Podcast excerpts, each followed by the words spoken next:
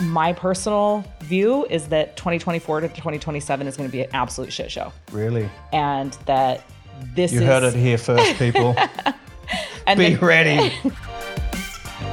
the thing that people can do that will help them the most is if somebody is is positioning something as they're doing good for humanity in the world that's where you need to be questioning there are going to be people on this planet that are like no mm. And enough of those people are going to come together that we will actually have a rebellion In this episode, I speak to Leah Steele. Leah is known as the Wealth Witch. She says that every one of us has some kind of unhealthy beliefs around financial wealth. Leah works with people to unravel these beliefs and create wealth in all areas of their lives. This conversation took some very unexpected turns down some very deep rabbit holes on the current state of the world. Leah predicts that 2020 and 2021 isn't anywhere near as crazy and chaotic as she expects it to be in 2024 to 2027. Tune in for that and learn what we need to be doing to position ourselves for possibly more turbulent times and to understand what's possible for humanity on the other side. Really powerful conversation you're going to love. Do not touch those buttons. Guys, head on over to www.montyhook.com and get free access to my ebook, The Exponential Entrepreneur. Abraham Lincoln was quoted as saying, Give me six hours to chop down a tree, and I will spend the first four sharpening the axe. This is a concept I've been obsessing over for the past five years how to scale your business and actually take on more projects, all whilst working less and living a life you love. I'm now very fortunate to have multiple businesses that all run without me, and I spend my days sharpening the axe. That's doing things that I love, like surfing, working on my spiritual practice and health, learning, and doing podcasts. So, if you are an entrepreneur and you are interested in the strategies required to scale your business, but with you actually working less, and most importantly, cultivating a life of spiritual abundance and freedom, then head on over to www.montyhook.com and get free access to the ebook now.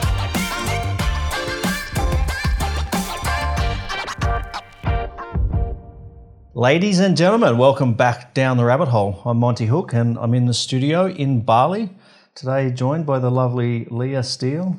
hello I'll give you a hug, but it's a little bit far. okay sounds good How are you? great Good. how are you Good. How do you? Just so everybody knows this is brand new, brand new ink. amazing So uh, you're the first person to kind of see it up close. I'm sure it doesn't translate in the video, but it is just like beautiful and amazing. Yeah, it's uh, and you know there's a lot of hidden hidden meaning in there, which I'm sure you can uh, you can gather. Down the rabbit hole on the arm. Yeah, exactly, exactly. so um, let, let, let me uh, tell people a little bit about who you are. Um, well, first of all, I don't know where you're from. How long you been in Bali? So I am. I was born in Grand Rapids, Michigan, in the United States. Um, moved here from Salt Lake City, Utah, about three years ago, almost three years ago. Yeah, and what brought you to Bali? Um, wow. I mean, that's a story in and of itself. Yeah. But um, we had very successful addiction treatment businesses uh, that collapsed and lost everything. Okay, And in the process of losing everything, I realized that nothing in my life was the way I wanted it to be Mm. and decided to really step into living a purpose led life and doing the things that I actually came to this planet to do. yeah. And So, had you been to Bali and spent time here before, or were you on that like that eat, pray, love journey of like trying to find yourself and new, new, new chapter kind of thing? Or what? well, I don't know that it was an eat, pray, love journey. Not that I should compare you But- to Julia Roberts, but um, we had never been to Bali.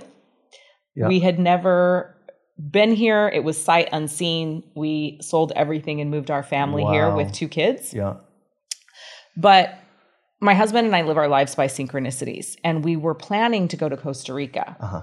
And when we started telling people that we were going to Costa Rica, I had six or seven people And he had six or seven people separately that didn't know each other say, You guys should really check out Bali. And when we had the conversation and we realized that that had happened, we just, that's how we live our lives. And so we looked at the map. Literally, I don't think either of us even knew where Bali was.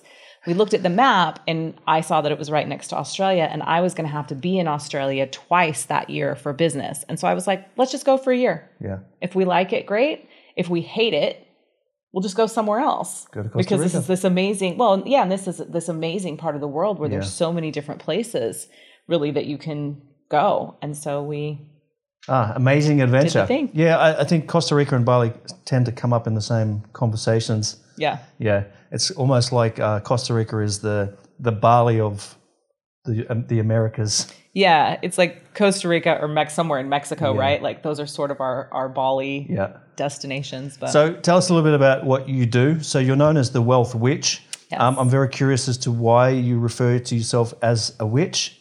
Um, yeah, I'd love to hear the story of that. So, yes, I am the Wealth Witch. Um, it was not a self chosen name, it was actually given to me by clients. And I was in a lot of resistance to it for a while and then ultimately ended up taking it on, and the brand sort of took on a life of its Yeah. own, um, which is amazing. But yeah, and, and for me, so I'm a wealth consciousness coach um, of sorts, moving more into sort of holistic wealth strategist world. I'm not doing a lot of uh, one-on-one coaching anymore. Um, my message and and the work that I do reaches more many and masses now instead of the one type one-to-one dynamic. Yep.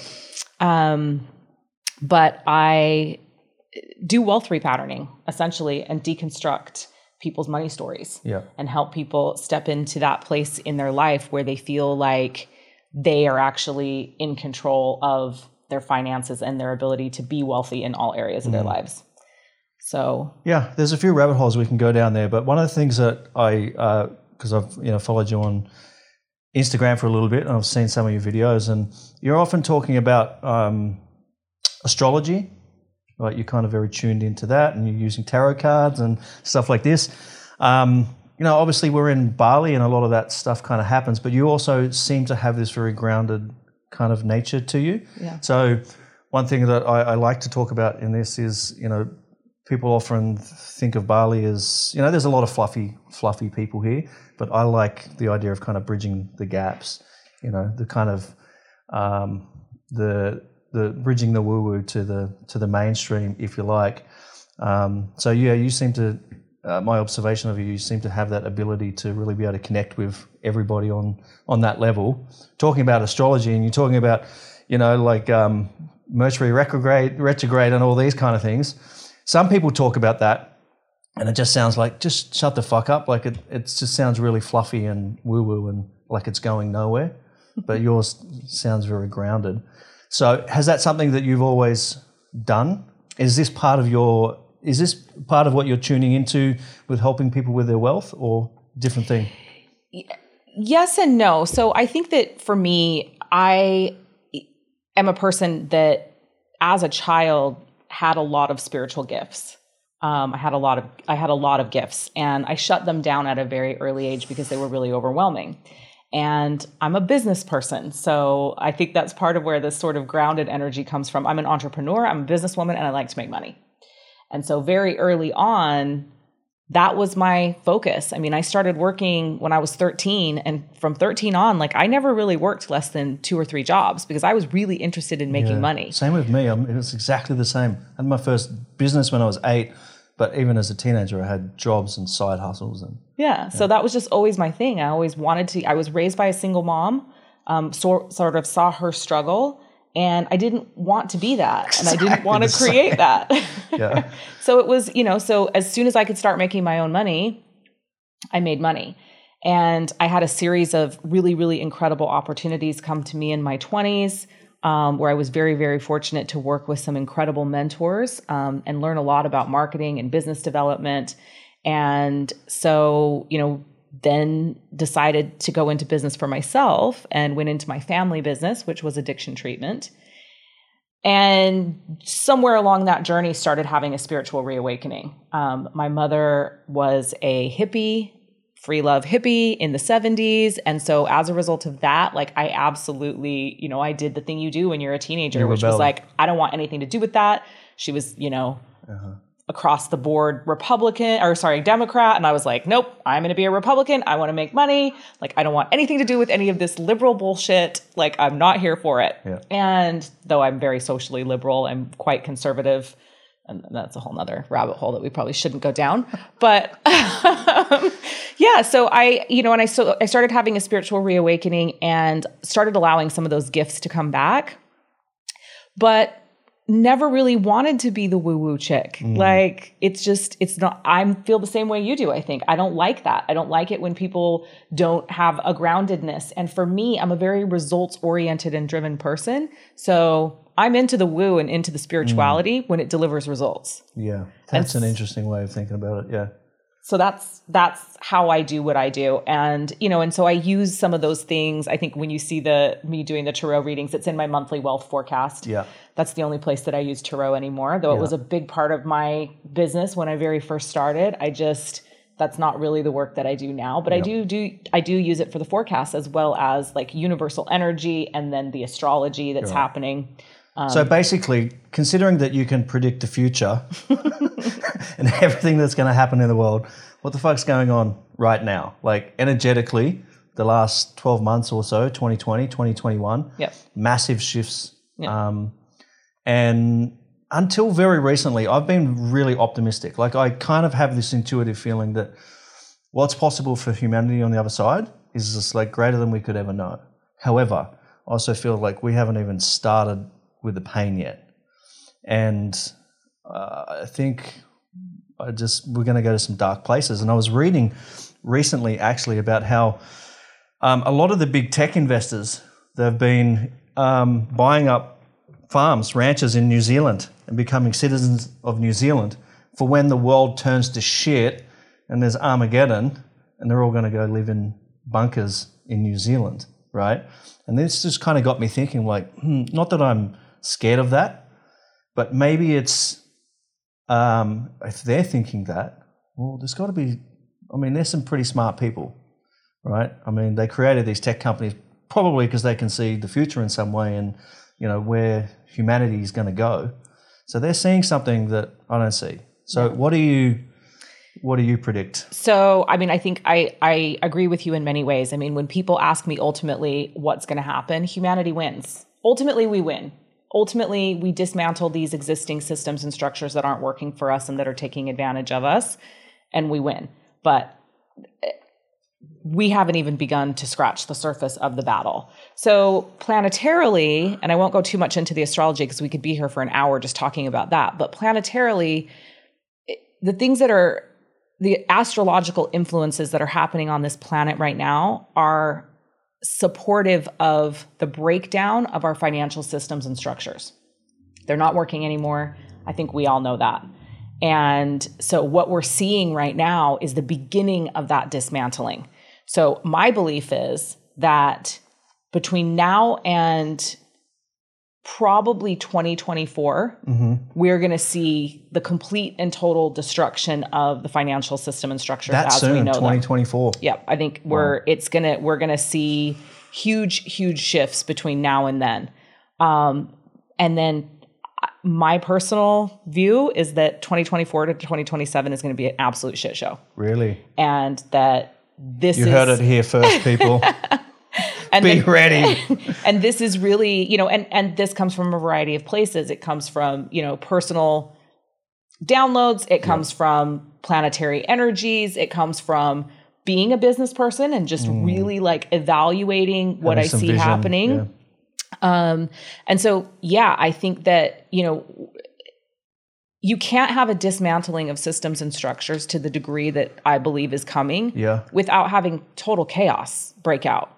And there are, you know, the global financial elite are not going to simply be like, okay, sure, dismantle all the banks, dismantle all these existing financial structures. There, there's going to be a fight for it, right? Like they're not going to just lay down. I think because it's beyond just the economic system, it's well beyond that. I mean, the people that are, you know, a- again, to sound some people, this was going to sound like a conspiracy, but you know, to those people, the elites that are potentially pulling some strings, um, you know, there, there's the, they want to hold on to that as tightly as they can, like you're saying, but they're also, you know, like things like, how is it not obvious now that like they're the ones selling the vaccines and they're not putting this on humanity? And you know and part of that is potentially an agenda to dumb down humanity so they can do it even more Yeah, absolutely. I mean, and I think that, you know, we can sit here and say, and I know that there are people out there that are still absolutely not awake and cannot see this, that are like conspiracy theory. But I'm like, you would have said two years Mm. ago that what we're living now was a conspiracy theory, and here we are. yeah So I don't know how much more proof we need that a small group of families control everything on this planet from our food systems to our pharmaceuticals to our financial institutions to our governments. Like it's just mm. it it's the reality. And now you're seeing it in big tech also right? So it- this is reality. And and as much as people don't want to look at it and don't want to see it this is where we're being controlled and manipulated from. And until we're start until we're ready to start say, looking at it i mean that's what i think this whole 2024 to 2027 thing is Yeah. it's going to be impossible for people not to see what's happened the, the way I the way I look at it is every generation in history has had versions of uh, people in power, and it's in history books. Every generation has had people in power manipulating people, doing evil things, and somehow in this generation, people are so naive to think that that is not happening right now. Of course, it is happening right now. It's just not entered the history books yet yeah right? So, how how deep do you think that goes? I mean, I mean, take this down any rabbit holes you want, because I mean, there's so many things that we could talk about. We could talk about child trafficking. We could talk about, you know. Um, reptilians. We could talk about all sorts of things but how like to what degree i'm curious to what degree do you kind of take it? So, I mean, I think at some level, I like to have my finger sort of on the pulse of this in all the areas because mm. what I believe is there's some truth in all of it, right? So instead of I'm going to buy into this one school of thought that, you know, all of our political leaders are reptilians, I go, hmm, okay, well, let me see what these people are talking about. And do I find some truth in that? You know, do I find some truth in that perhaps we're being controlled by a race of humans that's not fully human. I think that's absolutely a possibility, right? Um, but I'm not going to get to this point where I'm so obsessed about this one train of thought that I'm missing all the other because I think that one of the things that the global elite do very, very well is distract us. And so they use these different types of psyops, really, I believe, to to distract us from what's actually This going on. This is why UFOs and aliens are going to start coming into existence because it's been happening and there's reports. But now there's going to put, start putting it into reports. Oh, it's already started happening. They've started leaking that out oh, so Oh, yeah. that that's the next distraction and the next fear mongering, you know, that the, One thousand percent that is what's coming next. I've been saying it for two years. And I mm. believe that the reason we haven't seen that yet is again, it comes back to this, it comes back to money. Because Yeah. you've got the United States, you've got the City of London, and you've got the Vatican, right? The only one of those entities that hasn't been able to get on board with alien invasion yet is the Vatican. Because they have to figure out how to explain the aliens through the lens of the church, church, yeah. so that they continue to make money, so that they continue to stay in control. Yeah. So I believe that the last couple of years has been about the Vatican trying to find a story to position. I'm totally laughing because I can't believe we're talking about this, but I believe that that's what this is about, Mm-hmm. right? Like that, that the Vatican is now trying to figure out what the story is going to be so that they can position this appropriately. But it's absolutely the next play. I just no love- question. I love the fact that I don't feel so weird now. but uh, okay, so the hard part for people is is these seemingly, and probably the media does a good job of this as well. Is there's so many different things coming out now, like so many different truths and so many th- different, you know, sprouting up from the from the ground. The, the ground is cracking in so many different places, right? And it's hard for people to comprehend the size of it. And in people's minds, that somehow they trying to link everything together and go, well, there's no way that you know all the all the the governments in the world are you know they're they're having meetings in rooms and they're talking about these things and it's too big for people. Like mm-hmm. people kind of try to link all of these things together in their mind and then they can't wrap their head around it. Mm-hmm. But the way I think about it is maybe all these things are just happening separately, individually, on their own merits. And some of these people are just seeing these elites, seeing what is going on, and then taking advantage of the situation, right? So it's not necessarily that Bill Gates is in a room with, you know, whoever in Davos. Maybe he is, maybe he's not, I don't know. But maybe he's just very, very good at seeing what's going on and going, okay, here's my next play, here's my next move. I'm going to buy all the farmland and control all the food. Yep. I, I think that uh, we have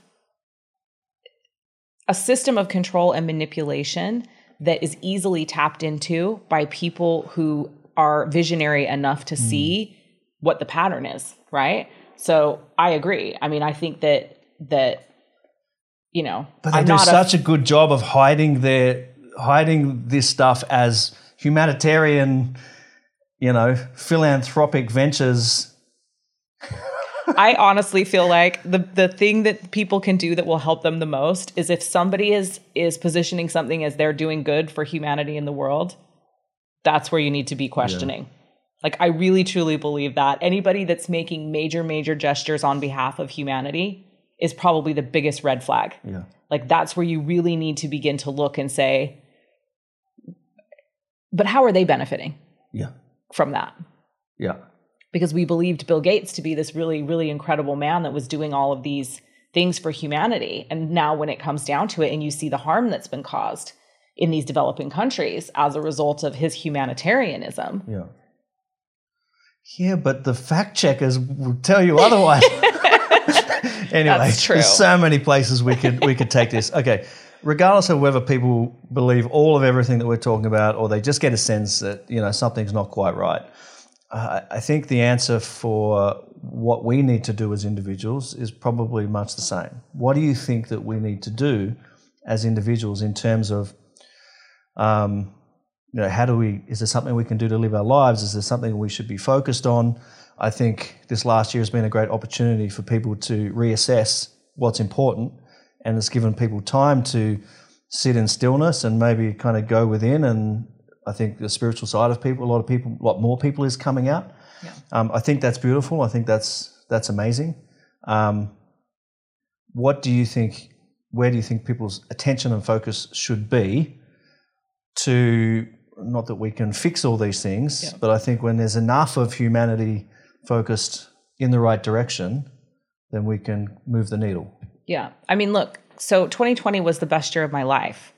And I had a great year too. It like hands down the best year of my life, financially, emotionally, physically, everything. And and I know that that's true for a lot of people. And it's difficult to say that when so many people mm. struggled, but look, I truly believe that we've been given a blessing here. As difficult as this has been, we've been given this opportunity to realize that all of the beliefs that we had around what was safe, stable, and secure mm-hmm. actually are not. And that the only people we can really depend upon are each other. And it's really important, I believe, that we step into our sovereignty um, and to a connection with that highest level version of ourselves. So, how, however you see that, your higher self, your divine immortal soul, whatever it is, and then the connection from that highest level version of yourself to whatever you believe is the end all be all, God, source, universe, all that is, whatever you call it, that that conscious connection, the cultivation of that connection between higher self and source, that is where I believe everybody needs to be right now because we're, you know, I think so many people are like, oh, let's help humanity. But you can't help anyone until you are in your sovereignty, until you know why you're here and what you're meant to be doing. And what's what's occurring to me while you say this is we've been so uh, in belief of everything that we're fed through the media and for such a long time, and now finally people are waking up going, "Oh, maybe it's not a good idea for me to turn on the news," and that is giving that practice that you're talking about, people tuning into their sovereignty and you know that um, spiritual side, is giving people access to understanding that on a very deep level. Yeah, and I think what what you're saying too is is the thing that I talk about all the time. It's we have to begin to question everything. Yeah. And I mean everything. The things that you've believed always were true simply because everyone in your life has always told you that they were true and that they were facts. Your great grandparents, your grandparents, your parents, those beliefs that you dig your heels in so deeply to defend, those are the things that we need to begin questioning. Yep. Is this actually true? Is this actually a reality? Is this actually how I need to live my life? And so I I truly believe that what we all need to be doing right now is staying in that state of constant curiosity where we're questioning mm. everything and we're making a really really focused effort to connect with the highest level version of ourselves and find out what is it really actually that we're here to do what what's our purpose yeah. why are we here yeah yeah and i think uh, when enough people tune into what is important you know because we could we could say that okay so over the last year people have realized that their corporate career that they've been doing for 15 years is isn't serving their their sole purpose and now they want to become a life coach or a wealth witch or whatever it is, right? or a podcaster, or they want to pursue something. They want to pursue something else. But does that mean everybody can everybody can do that? Everybody can wake up to that? Um, I don't think that really matters. I think it just it's it's there's going to be a tipping point where there's enough people tuned into that where it just it, it shifts the way humanity works. Yeah. So example, and you, you, you we can we'll obviously go down this rabbit hole on cryptocurrencies and all this. Um, the way I think about that is, I've people ask me all the time, "Have you been investing in crypto?" And I'm like, "No, I haven't until now." And the reason I haven't in the past is because I haven't felt like it's the time yet. Okay. It's it's opening those technologies like Bitcoin have been invented to pave the way for what is going to be prevalent. Mm-hmm. But it hasn't yet been the time. And I think maybe even just in the last few months, we've started to see this shift. And I've kind of put my attention back on it, going, mm, okay, well, let me just start putting some money in this, this, and this. Do I believe necessarily that anything I'm investing in right now is going to be the thing or it's going to be the currency? No, I don't. I don't but there's enough movement and momentum now to, to, for, to tell me that we're moving in that direction and it's only going to go in that direction. And yeah, what's your take on that? Very similar, actually. So, you know, I have um, obviously cryptocurrency has been in my field of awareness for a long time. Um, and I've never invested up until recently because of the same reasons. Yeah. Like I, you know, I've watched it from afar with some curiosity, um, but really more in a state of observation. And I know a lot of people that, you know, four or five years ago really got burned in some different types of Ponzi scheme type crypto yeah. investments. I also know some people that have killed it in cryptos and uh, somehow now think that they're experts but actually they just got lucky. well, I'm sure there's some of those out there as well, for yeah. sure. Um, so for me, I think you know, I think now is an interesting time to start investing mm. in crypto. Um, and so you know, I've we've been investing in some smaller coins, um, and I I'm the same. I think that we actually haven't seen whatever the coins are that are going to really be the drivers of this decentralization. Yep. Um, and I think that again, it's this timing thing for me, right? I think that as we move into 2023, 2024, and definitely 2025, like when the shit hits the fan, yeah. whatever's there and standing, that's where you want to put all your money. Yeah. And so for us right now, we're actually putting more of our investment money into uh, gold and silver. Yep. Yeah. So, I, I, and back to my last point, I think when enough people um, are either forced or they're tuned into cryptocurrency, there's going to be a tipping point where it's like, okay, this is this is now what we do. Yeah. Yeah. So um, yeah, I'm a, I'm a little bit the same in terms of um, maybe you can relate to this, but the way I think of cryptocurrency is so much of how it works in the markets, or actually probably all of it, is on sentiment. It's on what the emotions of the market at the time. That's what's driving it to go up and down. It's not like business where there's some fundamentals of the business and some numbers of the business which give it some intrinsic value. So the ones I'm looking at, the one I, the ones I'm putting into, are the ones that have actual business plans, the ones that are actually doing things in business. And I'm not interested in the hype just because you know it's on Reddit or something. Yeah. It's like that doesn't interest me because it might go up like this, but it's probably just going to come back down like this. And I don't have my finger on the pulse enough every day. It's not my lane to be doing day trading and to be having my eyes on this. Yep. So that's the way I think about it. Yeah, and I think that you know I I feel a similar way. I I have friends right now that are day trading and making heaps of Yeah. money, and that's amazing for them because they have the time Yeah.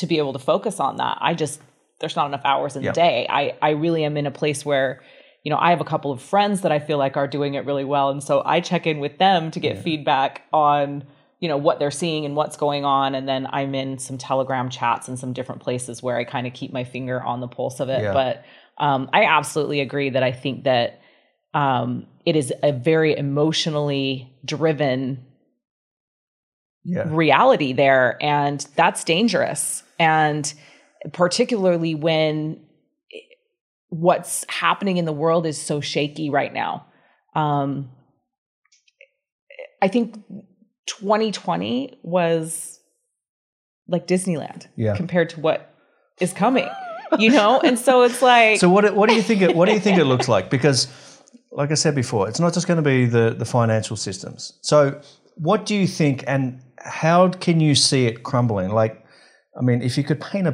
picture for people of what you think is going to happen.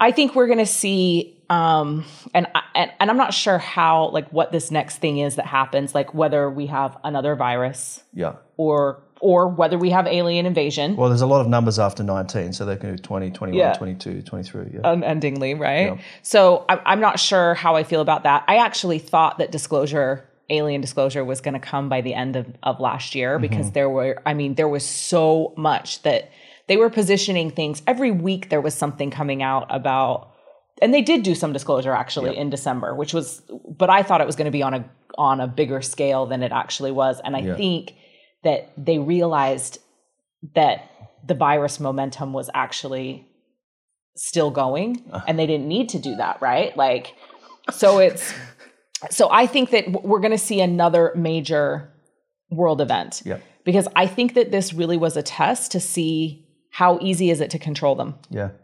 and I believe what's going to happen is there's going to be a tremendous, like an even greater lockdown, an even greater um, effort to control. And I think that at that point, there are going to be people on this planet that are like, no.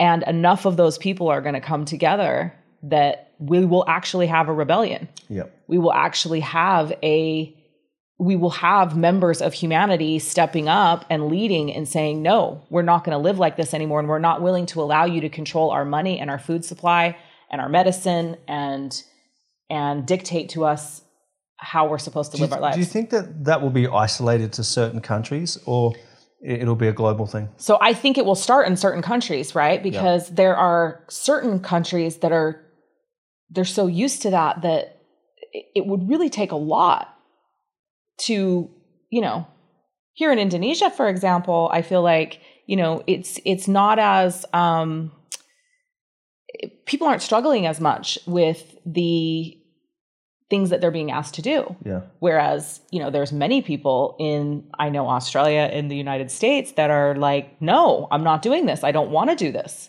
I don't, you know, I don't agree with this and you can't make laws and force me to do these things. So I think that we'll see uprisings in, um, you know, likely Europe. I would say London probably, in UK for sure. Um, United States, certainly. I mean, the United States is a ticking time bomb as far as I'm concerned right now. Like it's, So is Australia. yeah. I feel like Australia's. I've had this intuition about Australia for a long time. I haven't. I've felt like it's not safe. Like something is dark and happening there, and like even if one of my family members died, there's no way I'd go back because I'm too scared of them locking me in. Go, nah, you can't leave again. I'm not going there. Sorry, sorry, mum. that's me. I mean, everyone's like, come back to the United States. And I'm like, I just don't know that I feel. I'm just worried they're not going to let me back out. Exactly. And That's- I'm like, that yeah. makes me really nervous because Yeah. that's not where I want to be Yeah. when when everything locks down. I've I've until recently not bought into this idea of you know uh, Armageddon and bunker buying you know living in bunker building bunkers and stuff like this. Um, but it's really been kind of prevalent in my mind for whatever reason, and not from a pla- not from the, the the place of fear, but more from the place of okay, well, maybe if something happened, okay, well, me and some people close to me, I'd like to be able to protect them, first of all. How do I do that? All right, and let's just consider maybe there's just a 1% chance of that happening. Okay, well, even if that is only 1%, is it worth me is it worth me taking that? And I've kind of recently considered like buying a big piece of land somewhere and building a you know, sustainable farm and um, maybe even a bunker and you know sharing it um, uh, amongst a, a group of people in Indonesia. Yeah. I feel like if you're out in the islands somewhere in the middle of the Indian Ocean, I mean you're safer than you're safer than safer than Chicago, that's for sure. Yeah. You know, I think that it's for me, it's about being prepared. That's all the work that I do. And when I talk about these things, it's maybe this is true, maybe this isn't. Maybe this is going to happen, maybe this isn't. But the best thing you can do for yourself is be prepared, as far as I'm concerned. And at this point, things have ch- things changed so rapidly over a 12 month period that anything is possible now. Mm. And so, you know, I think you're absolutely right to do that. You know, we have been discussing and talking about similar things. We've been looking at different property investments to say, okay, well, if something does go south, this would be a great I place to if be. you know this, but I was reading something the other day. They're doing it in the USA. People have bought huge pieces of land and they're building and selling bunkers, and people are just buying bunkers like they're just going out of fashion. I mean, if you think back to like when was the last time we were building and buying bunkers? It's, you know, especially like during the world wars, right? Mm. I truly believe we are on We're the verge a- of that right we're now. We're, we're, we're in, in it one. already, right? Yeah. Yeah. But I mean, I just look at the United States, for example. Things cannot continue on the way that they are with the political tension that's existing in the United States and all of this other stuff on top of it. Yeah. So But I think the things on top of it have been have been put there by the powers that be. yeah, I think there's so many things. Like I, I I mean, I can't quantify, but you know, the stuff that's out in the news at the moment, like but the racism against Asians in, well, has that been instigated by somebody for the purpose of causing more friction between each other? Hmm. Because I think if you were to remove all of all of the media, I don't think we'd have any issues. We'd all just be getting along. I mean, sure, there'd be some idiots, but it, it wouldn't be anything like how we think it is. Well, we're easier to control and manipulate when we're emotionally charged. We're easier to control and manipulate when we're divided from each other. And so how do we divide each other from each other? By by pointing out our differences, right? And then by taking advantage of that and manipulating scenarios and situations to look like humanity is actually bad, that we're Mm. evil, that we don't care about each other, that everyone is is out to get each other. Yeah. I saw this meme the other day, and it was like set in the king's court from however many hundreds or thousand years ago or whatever. And the king is like standing on the, the, the, the balcony or the podium overlooking the crowd, and they're all standing there with pitchforks and torches. And the, the, the quote was, All we have to do is get the people with the pitchforks to to turn on the people with the with the torches. So this this has been going on forever. Yep. This kind of manipulation. Yep. It's crazy. Yeah. But isn't it isn't it fascinating? I, I think you made such a good point. I think it's so fascinating that, you know, we're willing to look at it from every other generation and but we're like, but this isn't happening to us right now. Yeah, and uh, and this is why I feel like somewhere like Australia is really dangerous because Australia has this attitude of it's the lucky country. She'll be right. She'll be right, mate. You know, it, they've had Australians have had this attitude of we've had it so good for so long. Even if I thought something was happening here, I'm going to bury my head in the sand because I've got this indoctrinated attitude of, you know, everything's good. She'll be right. Don't worry about it. and I think that's a very dangerous position for people to be in. Anyway, this sounds like we're painting the picture of doom and gloom and the world is shit and but I still feel very optimistic and positive. So what what can so let's tune this back into what you do with uh, with wealth creation. Um, how can people be uh, creating more wealth for themselves? And where uh, we've talked about crypto a little bit. Where do you think people should be focusing in terms of their wealth? And what is wealth and what is wealth in the in the future and where should people have their attention so i think the other reason why i like now investing in crypto is not because i think i'm going to make a killing out of it because i'm now curious about the industry and i want to have my finger on the pulse a little bit Yep. so, where should people's attention and focus be, and how can they create this wealth for themselves in whatever direction that's you think that that's going to go? Yeah. So I think for me, the first thing I'll say is that, you know, for me, wealth or being wealthy, which is really what I like to focus on a lot, this idea of being wealthy. The word wealthy comes from two words, well and healthy. So to be wealthy means to be well and healthy. And for me, that's in all areas of our lives, right? Financially, yes, absolutely. But in our relationships, physically, spiritually, psychologically. Um, and so I think that the first thing for me is this piece around sovereignty and and beginning to look to what can we do to start creating financial resources for ourselves outside of what we're being dished or handed by an organization or an institution that we believed was safe and stable. And so I think the first thing that people really need to to begin to to do is to open themselves up to how do I start to bring in revenue from multiple streams and multiple places.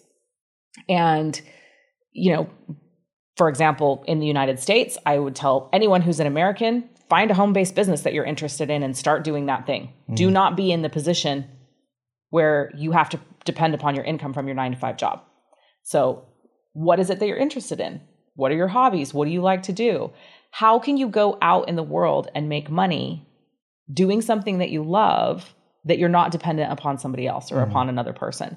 And I mean, I think this is the thing that we've been so programmed and conditioned to believe that making money is hard. And it's not hard. Making money is actually the easiest thing in the world to do. Um, and and so for me that's the work that i do is help people deconstruct those beliefs and that programming and conditioning that we've been handed down for generations from our And ancestors you've got to work hard for your money. That was, I mean, Yep. that was that's been my one.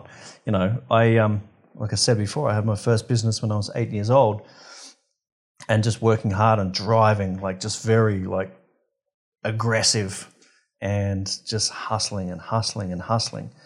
And in the last five years or so, I've really started to unravel that, and tuning into all the things that you were saying before about what is what is wealth. For me, I think what's been a massive paradigm shift for me is my relationship with time. And my way I live my life now is, you know, I say that I work 10 hours a day, but my work is going to the gym, it's going for walks, it's going for a surf, it's meditation, it's um, that's work. That's my that's my work, right? So part of it is and podcasting. I mean, this is this is fun, right? Um, you know, there is some work that I do, but you know, work, work. But I've got businesses that run without me, And what I feel like is the more ability that I have to tune into, um, tune away from the hustle, it gives me access. The way I describe it is, I, it gives me access to make things move around me instead of me being the one to move. And that has come about by my ability to sit still, to be present, to uh, cultivate spiritual practice, um, meditation. And that has then led me to be able to make more money. The difference now is I no longer need the money in the way that I thought I needed the money before, right? Yeah. So, and that gives me another access again because I don't need anything. Yep. Well, it's always easier. It's easy to make money when you're not trying to make money. Exactly. Um, so I talk about it in a similar way, but I talk about bandwidth. So part of what I do with my clients is really get them focused on this idea that you're talking about. It's like, let's stop trading time for money. Mm. Let's start looking at what are the things in in my bandwidth that I don't need to be doing or that are taking up space that I could be using to create or to you know have something drop in around an alternate stream of revenue or something. And I think that, you know, what you're talking about, these practices of that you're calling work, I call them work too, right? My day starts when I get up and sauna and journal, and, and that's all part of my work day. Um, but those practices enable me to free up my bandwidth. Yeah. Um, which I believe at any given time, you know, we've got a finite amount of bandwidth. And if we're filling it up with worries about how we're going to pay our car payment or, you know, all of these tasks that we need to do that are really probably below our pay grade, Yeah. um, then we don't have the space to create. We don't have the space to allow divine downloads to to come in for ways that alternate ways that we could make money. Yeah. And so I I really believe that cl- clearing up that bandwidth and freeing up our bandwidth is really important and it is about cultivating those practices and and really being able to mean, this is why people love the four hour work week so much, mm. right? It's like but stop working so hard, start working smarter, and then use that other time Yeah. for creation. Yeah, but I, I- I still think even when you're on that journey of like, oh, there's another way, you start in that. The the paradigm of time is still the same. Like my, I honestly feel like this is just my experience. Doesn't matter if it's real or not, but I have the experience of having more time. People say like when I tell people, people ask me, "What do you do?" Okay, I've got a business in the Philippines, a company here, running a podcast. I've got a team. I'm building a place here called Lighthouse. I'm on the board of four companies. Oh, you're a busy guy. No, not really. and, and because my relationship with, t- I feel like I, it's not that I feel like I have more than 24 hours, but I don't know. My relationship with time is, is bending time. That's how I feel. Yeah. And I think the access to that is that, that stillness, that really cultivating that. And it's, that's not easy to do. Like to, to unravel what has got you results in the past, you know, if you work 12 hours a day and it got you to this certain level, to then say, okay, well, I'm going to take three hours out of those 12 and do it on this thing, which, based on my current paradigm, says that's fucking around. and just trusting that that's going to, you know, something big is going to unfold out of that. It's very counterintuitive. There's some, so I feel like the work that you're doing is probably pretty important because I think it's beyond just the just the financial aspect. That's Yeah. for sure. Yeah, I mean, you know, to me, I think money is just like the gateway drug to spirituality. It's an easy mm. access point because everybody has money shit. Everybody has a money story. Everybody's got programming and conditioning around money. The work I do is about so much more. It is about this finding balance. It is about, you know, being able to create, acquire, and accumulate wealth, but in all areas of your life. Money's an access point because everybody wants more money yeah, um, and they believe that that's the problem when Yeah. it's actually not the problem. It's the symptom of a deeper issue. and nobody actually needs money. Nobody needs money. Well, well, yeah, you need food, sure. You need a you need shelter. You know, you need, and at this point in time, money, cash, bank accounts is the access to keeping those things going. Yep. But you don't need the money. You need freedom. You need And Food, you so if you want to know what I see, I actually think we will move away from yeah. this type of tangible trade of currency in that way. I think that I think we will move away from that. I think there's a lot of, you know, there's one thing that's been on my mind a lot lately is, you know, the way that people used to live in villages, like how, how they live here in, in Bali, like the way that um, the the banjar works here. I don't know what the word is in English, like the the the district, like the suburb, right? It's all self-governed. It's like a village. It's a big village, but they have their own police. They deal with their own matters. And I think that that's a better way of operating, like the village dealing with its own stuff and supporting each other. And, you know, this person's got rice and this person's got corn and this person's got flowers. And, yeah. you know, so it, it's all inside an ecosystem. I, I feel like somehow we've got to move back to that. Humanity's got to move back in that direction somehow. Yeah. Yeah. Well, I think it's coming. So we'll see. Awesome. Um, I want to talk to you a little bit about um, female leadership because you work a lot with women. That seems to be uh, who you attract to work with. Like you said before, not out of intention, that's just who you attract. And my guess would be is that you show up as a very powerful, strong, feminine energy. And that is probably inspiring to a lot of to a lot of people. Um, I've said this on the podcast many, many times. I feel like the world to solve these problems we're talking about, we've got to have more female leadership. We've got to have more feminine energy in leadership. That's from women and from and from men. Um, I feel like we can do so much better in this world with female leaders stepping up. Is this in the cards?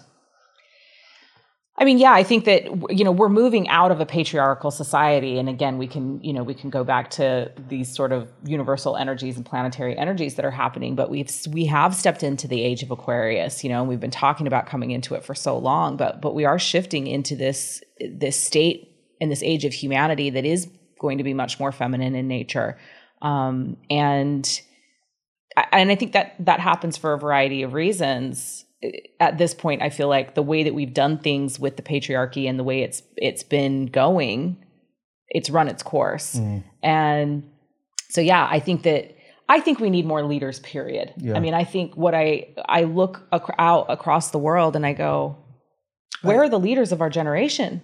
I think the I think the, the, the major issue is that the systems are so broken that even if somebody had good leadership qualities, they're coming into a broken system. It's very hard for somebody to shine through in a broken system. Like, you got to change the system. We've got to change the system somehow. yeah Yeah. Yeah. Yeah. So, and that's what we're here to do. And I think that, you know, that's for me, I absolutely have a divine mission and a mm. why. And each day is about getting up and serving that and, and dialing in more on, you know, what are the changes that I need to be making in the world? And for me, that's around financial slavery consciousness and shifting that. But I do that through shining light on slavery in all areas in the world. Um, and so I think that, you know, when we can discover what each of our unique leadership path is, the way that we are, the way we lead the best, um, and we start tapping into that energy, it, that's what shifts. That's how we actually all come together and change again through sovereignty, right? Who, who is the leader that I am? Who am I here to lead? How am I here to make a difference? I I think one of what's occurring to me as you as you say this is, and I've talked about this on the podcast before. I think uh, people get very wrapped up in what it is that they're supposed to be doing in life, rather than who they should be who they should be being. And I heard this quote the other day, or read it somewhere. Um, purposeful action with no real purpose, and I really relate to that because I think you know what you're saying before is there's this um, idea that you know we can create a business, we can tune into you know something which is of more meaning for ourselves and and the planet, but I think people go about it the wrong way because they're thinking in the vehicle or what is going to get them there rather than focusing on who they need to be and bringing purpose to what you're doing rather than trying to figure out your purpose. Mm-hmm. Because I think you could spend your whole life figuring out your purpose because we're constantly evolving all the time and my purpose is fleeting and it's it's changing. So to get so wrapped up in our purpose I think is doesn't serve us. So is that something that you you talk about or Yeah, I mean, I think that for me, I believe that I believe that we all have a gift that we came here to share with the world. Um, and I think it's just a remembrance. do you think that that's like that's a like a soul purpose kind of thing? I think that we, yes, and I, I think it's more about we each came here to contribute something, and that because we each have a unique energy signature, and none none of those are the same. Nobody else can actually deliver that gift that you're here to deliver.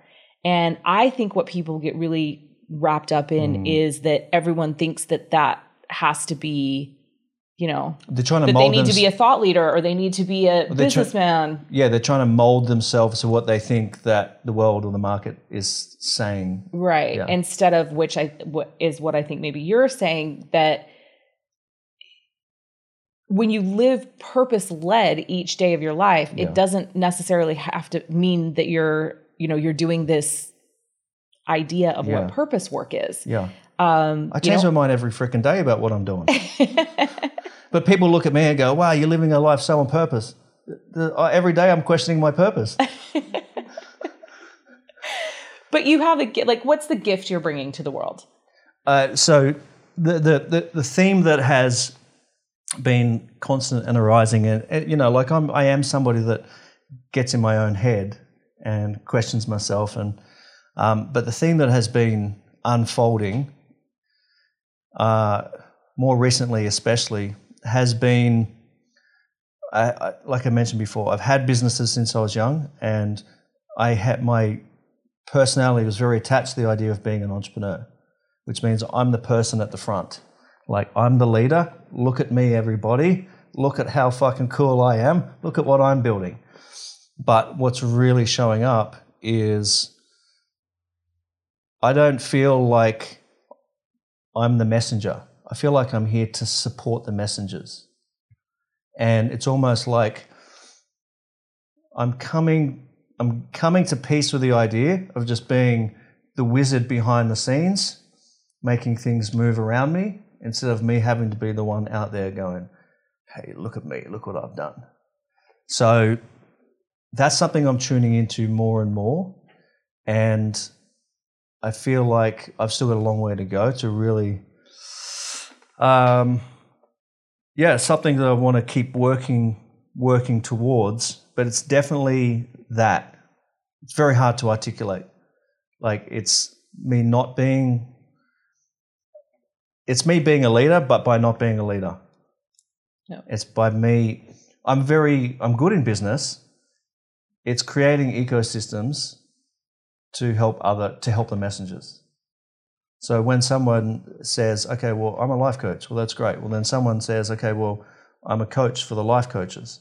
I'm like, I'm already seven steps ahead, going. I don't want to be any of that. I want to build some kind of business or create some kind of system which supports all of you. Yeah. That's the way my mind works, and I feel like that is, in some ways, my my purpose. Yeah. Collaborative leadership. Is that what you call good. it? Well, I just that's the term that kept dropping in like Yeah. as you were talking, and I think that you know, and that's the entrepreneur's journey. I think at some level, right? Like we're al- we're at some point always in the look at me, look what I'm doing, look how hard Mm. I'm working. You know, I'm building these things, and then we get to the point where we're like, mm, that's you know, it's exhausting. Yeah. That's the hustle. That's you know, and we want more. We want more wealth in our lives. We want to be more wealthy in our lives and be more rounded and be more balanced and enjoy life instead of being in that that constant struggle and that constant hustle. So, um, yeah. That's cool. That's cool. So, um, how can people? I've got one last question for you, but let's make sure that everybody can find you. You've got some really cool videos on Instagram, and you've got a podcast, the the, The Wealth Witch Witch podcast. podcast. Yep. So, um, what's the best way for people to find you? Instagram? Or, Yeah, Inst- I'm at the Leah Steele on all the socials. Yep. Um, and then the podcast is www.thewealthwitch podcast. Yep. And it's everywhere podcasts are streamed. So Very cool. We'll make sure everyone's got the links to check you out.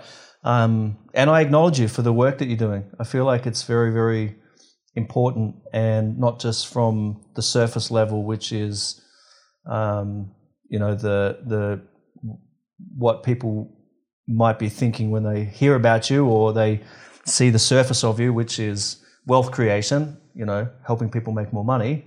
Sure, that's, but it's obviously well, well beyond that. It's this thing that we're talking about of unraveling everything so that everything is harmonious, so that then the wealth creation just becomes easy. Yep. Just flows to you as a as uh, as a mechanism of everything being in harmony. So good on you. well, thank you. One last question for you, and I ask this of everybody. If you had the superpower of mental telepathy and you had the ability to send a message to all 7.8 billion people or whatever the number is now, it's probably less with the vaccine, but um, sorry for the bad joke. Sorry. but um, it's definitely no different with, with, with, with coronavirus. But if you had that ability to connect a message, languages aside, with everybody in humanity, what would that message be? That it's your divine birthright to be wealthy in all areas of your life. And Mm. you are so worthy and so deserving of that. Yep. That's awesome. Thank you very much, Leah. Very much appreciated. Guys, make sure you go check out Leah. Um, we'll make sure that you got the links and uh, we'll get you. Actually, by the next time we do round two, we'll have Lighthouse Studios and we can do it in a big, big setting. And yeah, Amazing. Awesome. Thanks for having me. guys, thank you so much for tuning in. See you next time. Back down the rabbit hole for more awesome conversations just like this. Leah, thanks. Thanks.